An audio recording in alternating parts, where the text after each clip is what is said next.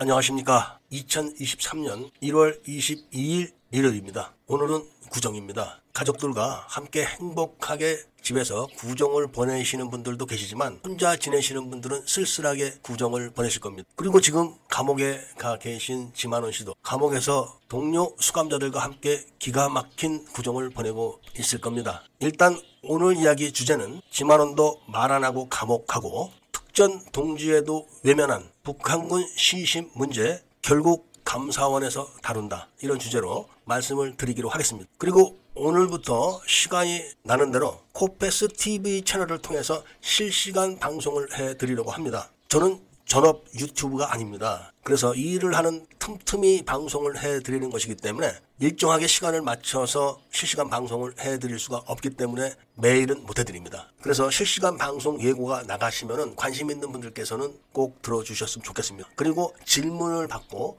답변을 해드리는 시간을 갖도록 할 겁니다. 채팅을 통해서 해드릴 겁니다. 댓글 채팅. 그리고 오늘은 기가 막힌 소식도 전해드리고 희망찬 소식도 전해드리겠습니다. 일단 청청모 채널에서 북한군 시신을 찾아낸 것은 다 아실 겁니다. 교도대대가 11여단을 유인해가지고 확산한 그 사건에서 11여단에게 사격을 했던 병사가 교도대대 조교입니다. 공식적으로는 그렇습니다. 그런데 그 조교가 죽었는데 왜 동작동에 묘지가 없습니까? 교도대대 조교가 11여단 반격에 의해서 한 명 죽었다고 발표된 문건은 수없이 많습니다. 그리고 5.18 기념재단에서도 책을 발간했었죠. 비상임 이사와 황석영이가 쓴 소설에도 또 그렇게 써 있습니다. 그거를 42년 동안 선전을 해낸 겁니다. 그런데 조교 시신이 어딨냐? 이렇게 5.18 기념재단에다가 확인을 하니까 그때 죽은 사람이 없다. 이렇게 발뺌을 지금 하고 있습니다. 그래서 동작동 5.18 묘역을 싹 뒤져가지고 확인했는데도 교도대대 조교 묘소는 없고 조교 대신 통합병원 방위병이 거기 대신 누워있는 게 확인됐습니다. 이런 걸 조사해달라고 계속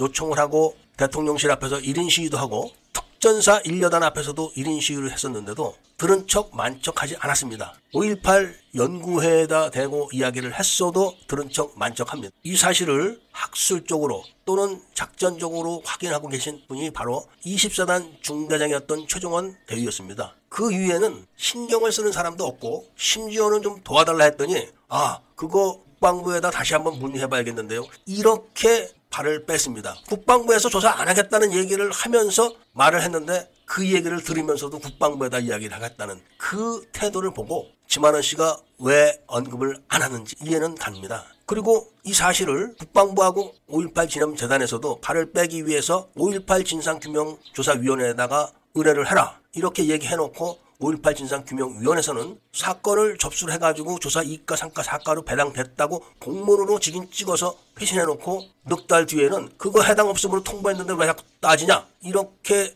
하면서 담당 여직원은 민원 같지 않은 민원 넣어놓고 말이야 나만 갖고 그런다 어? 다 나한테 밀어붙인다 이런 식으로 막 악을 써댔습니다. 그래서 할 수 없이 대통령실에 민원을 넣어가지고 대통령실에서는 대검찰청에다가 조사를 의뢰한 대로 대검찰청으로 넘겼고 대검찰청에서는 전문적인 기관인 국방부 TF팀으로 넘겼고 국방부에서는 곤란한지 그걸 다시 감사원으로 넘겼고 감사원에서는 최종적으로 접수를 했다고 확인을 해줬습니다. 그러니까 감사원에서는 최소한 5.18 진상규명조사위원회가 이런 접수를 받아놓고 처리를 하지 않은 과정까지는 조사를 할 겁니다. 그리고 애국심이 있다면은 북한군 시신 문제를 동작동에 가서 확인까지는 해줄 수도 있을 겁니다. 한 발 더 나가서 망월동에 가서 두 구의 미확인 시신도 확인해 줄 수가 있을 겁니다. 이렇게 상황이 돌아가니까 그동안 저쪽에서 머리 쓴 게 뭐냐? 바로 특전 동지회와 5.18 단체들이 용서와 화합을 하자.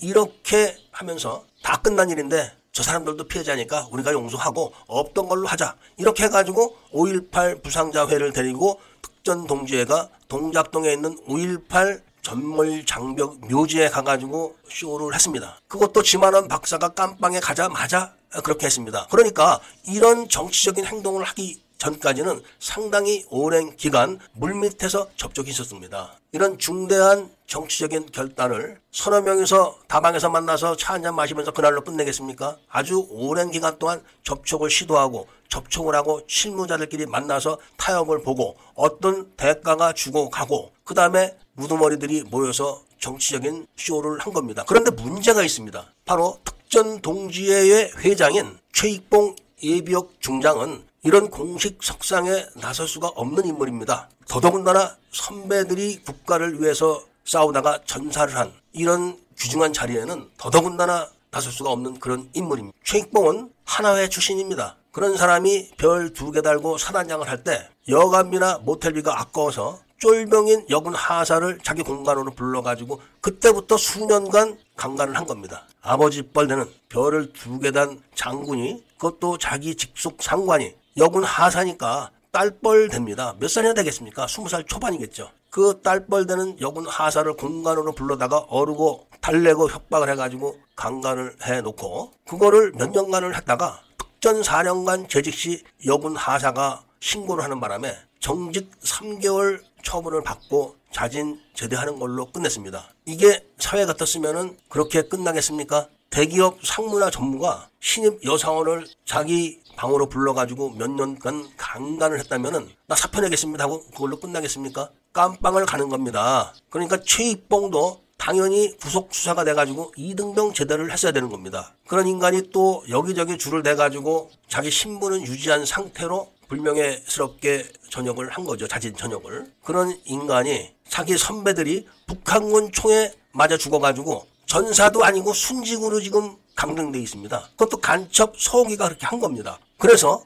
바로 그들을 쏴 죽인 북한군을 찾아가지고 그거를 지금 확인하자고 하는 이런 판국에 그거를 쏜 사람들을 불러다가 같이 용서와 화합을 한다고 지금 위선된 행동을 하고 있는 겁니다. 저 사람이 맨입으로 저렇게 하겠습니까? 아무리 특전사 대원들이 전부 직업군이라고 해도 저 정도는 아닐 겁니다. 군번도 있고 보너스도 받고 월급도 받으면서 뜨뜻하게 지내는 정규 군인들이 북한에 잠입해서 군번도 없습니다. 월급도 없습니다. 목숨 걸고 정보를 갖고 나온 거를 다 가로채서 자기들 걸로 해가지고 유공자가 되는 이런 마당에 목숨 걸고 그런 기밀을 폭로하는 저는 뭡니까? 물론 지금 현재 민주당이 독도를 일본에 넘긴 그 과정에 대해서 이적 행위를 한 이런 내용을 대통령실에 고발을 해 놨습니다. 내일은 일단 청주회 출신들 국정원장들을 다 고발을 할 겁니다. 그리고 그 밑에 있던 차장들도 다 고발을 할 겁니다. 대한민국의 1급 기밀인 작게 5027-98을 들고 북한에 가서 준 사람이 거기 있습니다. 그리고 그 다음 주에는 문재인의 난수방송 재개일 조작, 그리고 문재인이 부탄에 들어가서 북한 공작원들과 접선한 사실을 고발을 할 겁니다. 지금 국정원에서 쫄병 간첩들을 잡는다고 설쳐되지만 쫄병 간첩들을 잡는 그런 거는 그냥 작전에 불과한 겁니다. 진짜 간첩을 잡으려면은 전직 대통령, 전직 국정원장들 이런 사람들의 이적 행위를 명백하게 증거를 갖고 제가 고소를 해서 윤석열 정부 국정원의 간첩 색출 업무를 적극적으로 지원할 겁니다. 그렇게 해서 민주당의 간첩 행위를 폭로해가지고 통진당처럼 해산을 시켜버리고 중국이 지휘하고 있는 국정원의 내부 조직을 폭로해가지고 국가정보기관을 제자리에 돌려놓도록 하는 노력을 하겠습니다. 물론 윤석열 대통령실에 자세하게 한 건, 한 건씩 진정을 할 겁니다. 지금 국정원이 간첩 색출 사업을 진행하고 있는 것에 대해서 이종찬이 여러 가지 잡음을 내고 있고 박지원도 그런 잡음을 내고 있는데 그들이 했던 행적에 대해서 자세하게 진정을 해서 모두 다 사법 처리를 할 수 있도록 최선을 다하겠습니다. 그리고 애국 시민분들께서는 북한군이 쏴 죽인 특전사 11여단 장병들이 어떻게 간첩손에 의해서 전사가 순직으로 된 걸 보고 가만히 있습니까? 서기가 육군 참모 총장 시절에 문재인의 지시를 직접 받아가지고 경계 과학화라는 사업을 자기가 집행을 하면서 휴전선과 동서남에 있는 모든 감시 카메라와 주요 기지에 있는 감시 카메라를 중국산으로 도입을 해가지고 설치를 끝낸 사람입니다. 그런데 중국산 카메라를 도입을 하기 위해서 그동안 육군의 카메라 장비를 납품했던 업체들을 다 빼버리고 신호등을 만드는 업체를 임의로 지정을 해가지고 카메라를 들여왔다가 당시 안보 지원사, 과거의 보안사죠. 지금 보안사입니다. 그런 사령부에서 보안 검사를 했는데 그 장비들에서